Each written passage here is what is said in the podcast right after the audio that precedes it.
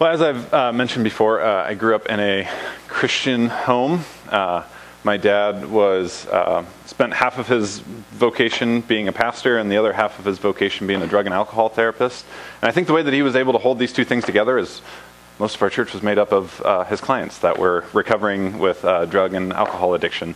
Um, and then my mom uh, spent uh, most of my life um, working at a Christian homeless shelter as a, a social worker. Uh, so she was, you know, a case manager, uh, pastor, uh, chaplain, like one of those people that just kind of holds everything together. Yeah. And yet, uh, despite like all of this, um, I I had like I didn't have a whole lot of like intentional faith education. How about that? Like, uh, we there, were, there was certainly a faith formation in the fact that like I spent my summers at the homeless shelter playing cards with people there and hearing their stories, but there wasn't a, a whole lot of like formal education on like the things of faith. Like, I knew that God loved me. Uh, I knew that God wanted me to love other people, and that was about it. And I, I recognize like that that's a big thing for a lot of people, right? Like, if we could get more people who are following Jesus to like get to that place, like we'd be good. But I, I, I just recognized like I, I, did have a rather simple faith. Um, like when it came to things like the Bible, uh, I didn't really know what it was. I knew it was the special thing. I didn't know how it worked. Um, I, I knew Jesus played some sort of important role in this whole thing, but wasn't quite sure how all that worked. Again, like I just knew that God wanted me to love people, to help people, and uh, somewhere along the way, I felt this this call to like be a pastor, thinking that that would be the best way that I could like love and help other people. And so I show up at, at college with this sort of like simple faith, and uh, I enter into like this sort of academic pursuit of faith and the Bible and theology and all of that, which is anything other than simple. Yeah, uh, and so. Um, it, in some ways, it felt like we dropped like a Bible on like an examination table, and we just kind of like poked around and like got reeled in into it uh, to to see how it works and what it is and what it's made up of and all of that. And this was a really, um, a really good but really challenging sort of experience for me. Uh, I, I, felt like a lot of the assumptions that I had were being challenged.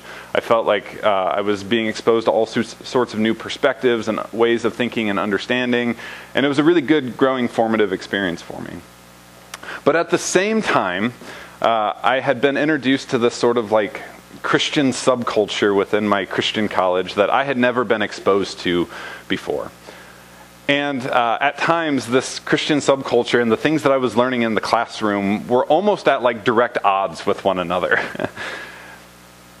and I, I, felt very confused in this moment because most of like my peers, most of my colleagues did grow up in a church where they had things like Sunday school. Again, our church was filled with like recovering drug addicts and alcoholics. So like Sunday school for me wasn't a thing that was high on our priority. Um, and so like these people knew the Bible in and out and knew it very well. And yet, like, what I was uh, observing from my experience in my classroom was the way that they were using isn't the way that the Bible works.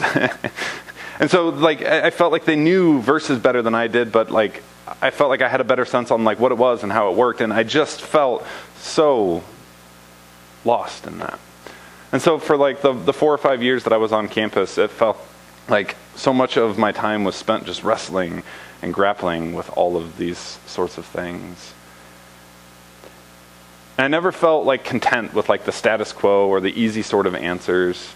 And I remember one day talking to a friend, and I was talking about a particular author who was approaching some some topic from a very different way. And I was like, I just I can't I can't do the status quo thing. Like this is so compelling. Like it's so subversive, which was a word I tried to say a lot uh, in college. And my friend was like, why can't you just be normal?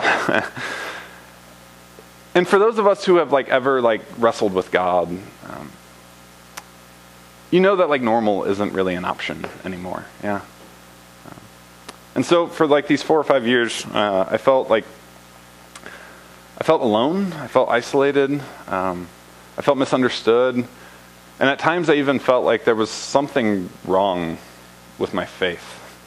Like in some ways, it was like broken.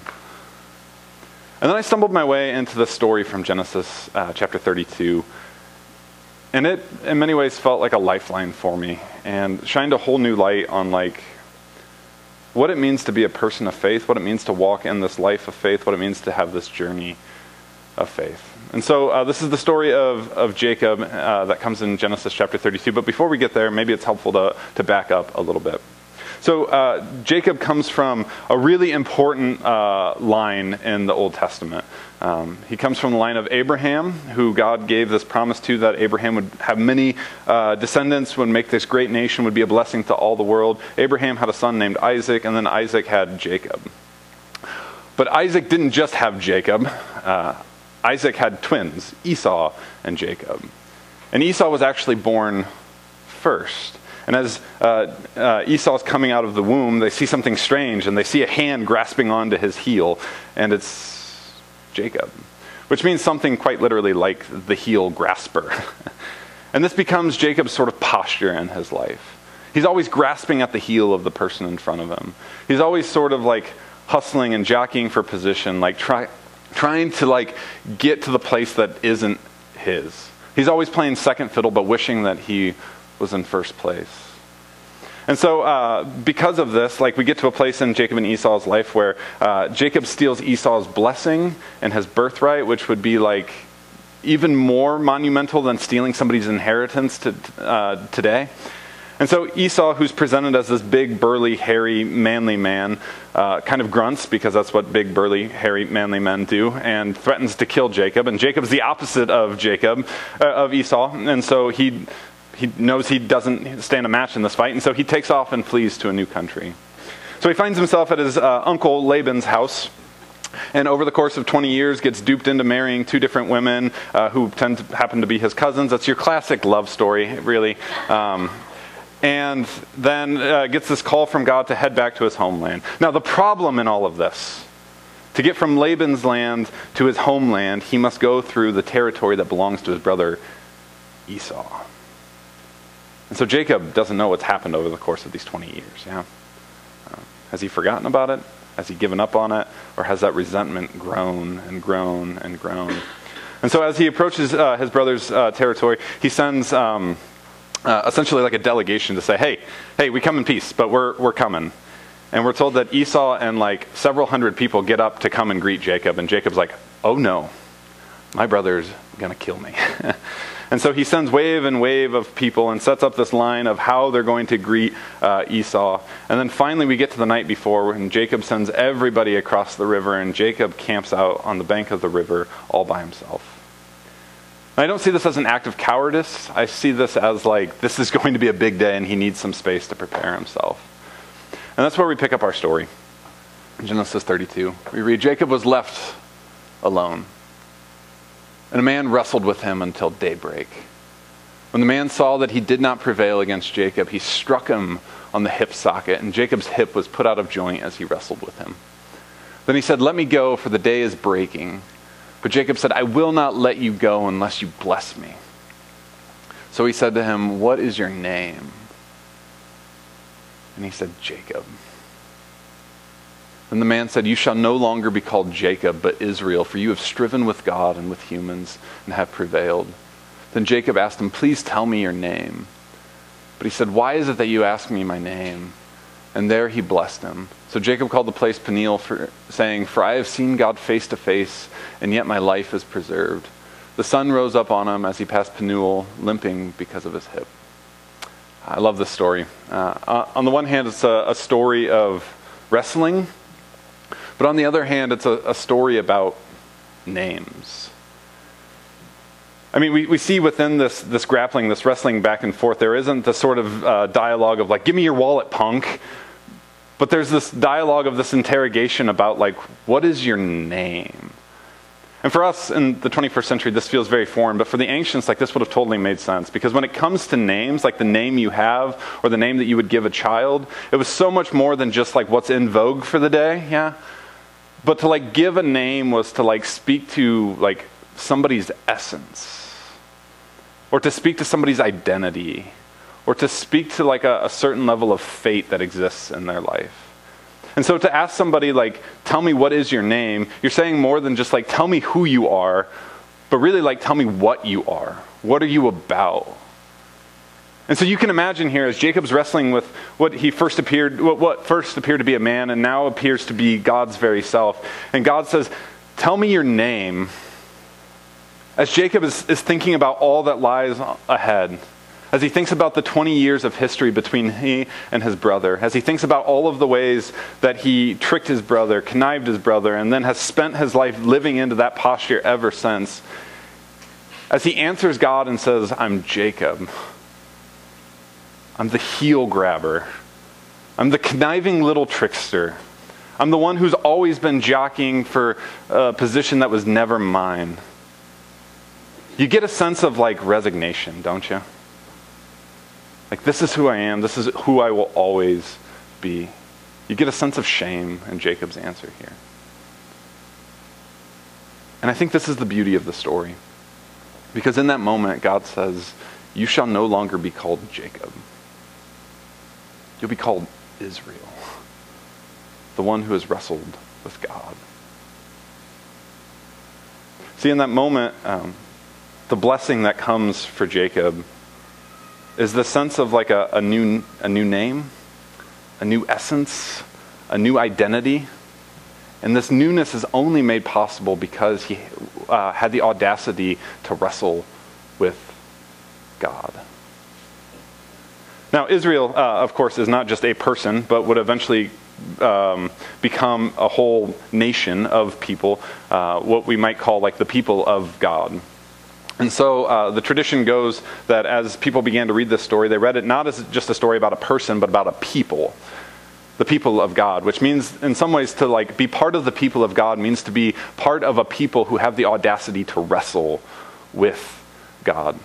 As uh, scholar and commentator Miguel de la Torre notes, Jacob's encounter reveals a unique characteristic about the faith of the Bible. Surrounding religions unquestionably obey their gods but the faith of the Bible is one where we can wrestle with our God in the hopes of discovering God's name, God's essence. See, the more that I've, I've, sat with this story, or dare I say, the more that I've wrestled with the story, I've become, uh, I've begun to realize that like wrestling with God isn't a problem for our faith; it's a paradigm for it. Wrestling with God isn't a problem. It's not a, a sign of a broken faith or a faith that's on the verge of apostasy. But wrestling with it is, it's a paradigm. In many ways, it's a sign, it's an evidence of, uh, of an honest pursuit of God. It's just part of the process of how we grow in this way of Jesus. And so rather than being surprised by it, rather than being scared of it, rather than being skeptical of it, maybe it's time that we like embrace it and recognize, for, recognize it for what it is a paradigm that's just part of the process. Uh, a few months ago, uh, the Lighthouse uh, had um, a, a, retreat weekend where we uh, spent some time looking at like um, strategic operations and planning. Now I know, like about half of you just died in your pew hearing those words, but for me, like I was really in, in, in interested in this. Like I, I, find those conversations to be really fascinating. And at one point in the weekend, our facilitator um, was talking about the the growth patterns of um, programs and uh, organizations and institutions. He said, like, contrary to popular belief, also known as the American dream, this is not how things grow. Sort of this unencumbered, just growth exponentially um, without any sort of hiccups along the way. But instead, he said that this tends to be the, the growth pattern of how programs, organizations, and institutions grow. There's growth, there's plateau, and then there's a taking a step back. Growth, plateau, take a step back. Growth, plateau, take a step back. I thought about this and I was like, huh, I don't think that that's just programs and organizations and institutions. Like, I think that's like much of our lives, right? Um, so, for example, this past week, uh, Rhea took her first steps, which was really, really exciting. Uh, and uh, prior to this point, like she was like an Olympic level uh, crawler. Like you close your eyes and like boom, she's across the room climbing up the stairs. Terrifying to be her parent, yeah. But now she's like uh, less than an Olympic level walker, which makes her very, very frustrated, right? Um, like she takes a few steps, falls, and then she'll giggle, right? Takes a few steps, falls, giggles, and then takes a few steps, and then is just like downright angry because she can't do what she uh, used to be able to do. See, at one point when she first learned to crawl, like this was growing exponentially, right? But then she plateaued because like there's only so much you can do crawling, right? There's only so much so many areas that you can get to. Like you're pretty limited in your mobility at this point. But for her to like reach the next level, she's going to have to walk. But for her to walk, she's got to take figuratively a step back so that she can like figure this out, right? To figure out this new skill so that she can begin to grow and explore the world in a whole new way. But there's certainly like a bit of a wrestling, right? In this taking a step back. It might even feel a bit like her hip gets popped out of socket, right? As she's trying to like get her feet from under her. But on the other side is a whole new world and a whole new way of experiencing this world. Or to put it another way, uh, a few weeks ago I mentioned uh, I, Allie and I ran a half marathon in 2019. And so uh, part of the process was uh, throughout the week you had to run a couple, uh, two or three miles several times a week. And then on Saturdays I'd have my long run. And so uh, I got to the place where like I felt good about my two to three mile pace. I was running like a 9:30 mile or 10 minute mile. Again, giraffe and quicksand. Like that was good for me. Yeah. Um, but then this thing would happen where on Saturdays, when I started running like five, six, seven miles, like I couldn't keep up with that pace. Uh, I had to like step back to like an 11 minute mile um, so that I could like finish the race. And I felt really disappointed by this because like I was working so hard to like get my short run pace up that I had to like take this step back so that I could just finish my long runs. But something happened through this process, right? Like quickly like my two to three mile pace began to actually improve. And over time like my long run i was able to like build up the pace so that i could actually run that faster. And i ended up running my half marathon in like a 10 minute or 10 30 mile pace. Again giraffe and quicksand i get that. But like i showed progress throughout the way. But it took like taking a step back so that i could like begin to grow and expand and evolve and get better along the way and so as we think about this and we say like, okay, if this is true in programs, organizations, institutions, if this is true in just like about every uh, area of our life, this growth plateau, take a step back, growth plateau, take a step back, growth plateau, take a step back. Perhaps this is like true even within like our faith journey. Within this thing that we call like our faith formation or our faith development. And so, if this is true when it comes to our, our faith journey, our faith formation, our faith development, then perhaps what we need is some like helpful language to wrap our minds around what it is that's happening in this faith journey. Uh, there's a, a, biblical scholar by the name of Walter Brueggemann, which, by the way, if your name is Walter Brueggemann, you have one career option, right? And that is to be a biblical scholar, yeah? And uh, his particular area of expertise is uh, the Old Testament, or what we might call like the Hebrew Bible. And so he spent some time uh, reflecting upon the Psalms. And he noticed within the Psalms there tend to be sort of like these three movements. Um, there's this, this movement where like everything is great, everything's hunky dory, like everything makes sense, everything's going according to plan. And then there's another movement where like everything gets blown to pieces, nothing makes sense, everything's terrible, everything's rotten. And then there's a third movement where like the pieces are being put back together. Um, Things are, things are making sense once again, and there's a goodness, there's a blessing on the other side of that.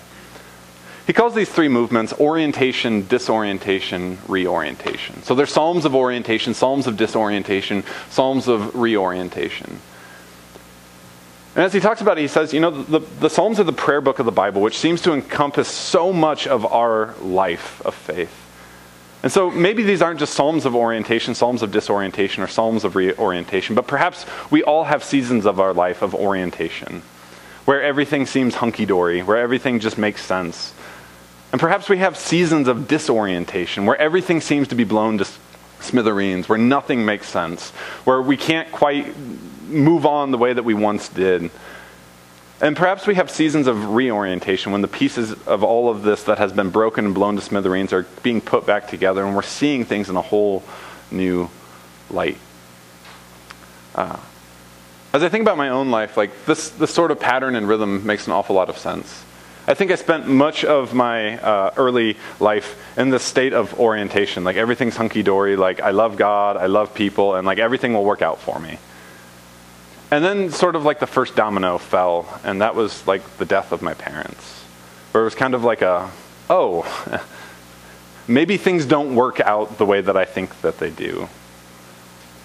And then the second domino fell when I got to college and I began to realize like there's a whole lot more complexity to this than this simple faith that I had. And so for like the next 4 or 5 years I found myself in this place of disorientation, sort of just kind of stammering around, trying to figure out what it is that I believe and how to like walk through this life. And then on the other side of that, I finally began to like put the pieces back together. And catch this, like these two pieces, the death of my parents and this like wrestling with my faith, like actually began to like mutually interpret one another. And they began to like help make sense of the other. And I began to put back a faith that was stronger and I think better and more beautiful and more spacious than the one that I had on the other side. And over time, then, this, this, this reorientation began to just be my normal way of being, a way of orientation, if you will. And that lasted good up until about, oh, 2020. when something happened, lots of things happened, right? And all of that just kind of got blown to smithereens, right? And so, like, I'll be honest, like, I, I find myself uh, in a place of kind of disorientation, as I'm sure many of us are. Um, I'm asking new questions that I wasn't asking before that, right? Uh, and to be transparent, like as I'm thinking about a major transition in my own life, like I'm asking different questions and thinking about things in a different way. And so I find myself in the space of disorientation where I'm trying to like piece all of this together. But here's the difference about it this time around. I know it's normal. I know it's something to expect, and I don't feel like my faith is on the verge of falling apart, and I don't feel like I'm on the verge of slipping into apostasy or something uh, uh, crazy like that. I know it's just part of the process. I know it's the paradigm of the faith that we have, and I know that eventually, like, we'll, I'll get to this place of reorientation where all of this then starts to make sense in some sort of way, and I can begin to move on past it and see life and God and um, faith in a, a new sort of light. And so I guess my point of all of this is like, for those of us who find ourselves in a place of disorientation, of wrestling, of grappling with our faith, like, don't freak out. uh, I don't think we have to be surprised by it either. And I don't think we have to be on like threat level midnight level of like concern about it, yeah? Um, because it's, it's just it's part of the pro- it's just part of the process. Yeah. Uh, by the way, I think that this is why uh, this phrase uh, deconstruction is such a buzzword right now, because many of us were never taught to expect this, right?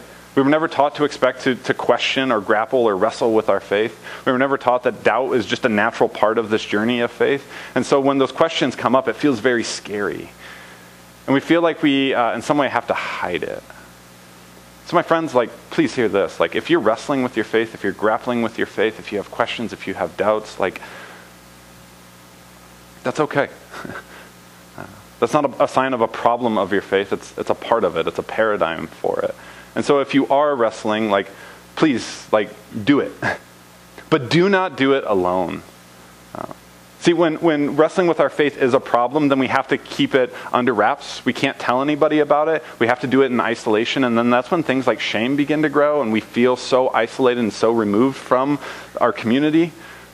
But if it's not a problem, if it's actually a paradigm, if it's just part of our faith, then you can ask your questions because it's like, yeah, I've asked that question too, right? you can ask those questions because like that doesn't mean you're on the verge of apostasy. It means you're on the, the, the, verge of like receiving a blessing from God, of this moment of new orientation. So ask your questions. Don't do it lo- alone. Ask people who they read, what sort of podcasts were they listening to, what sort of practices have they inherited now that help them make sense of this faith. My friends, wrestling with faith, uh, or wrestling with God isn't a problem for our faith, it's a, it's a paradigm for it.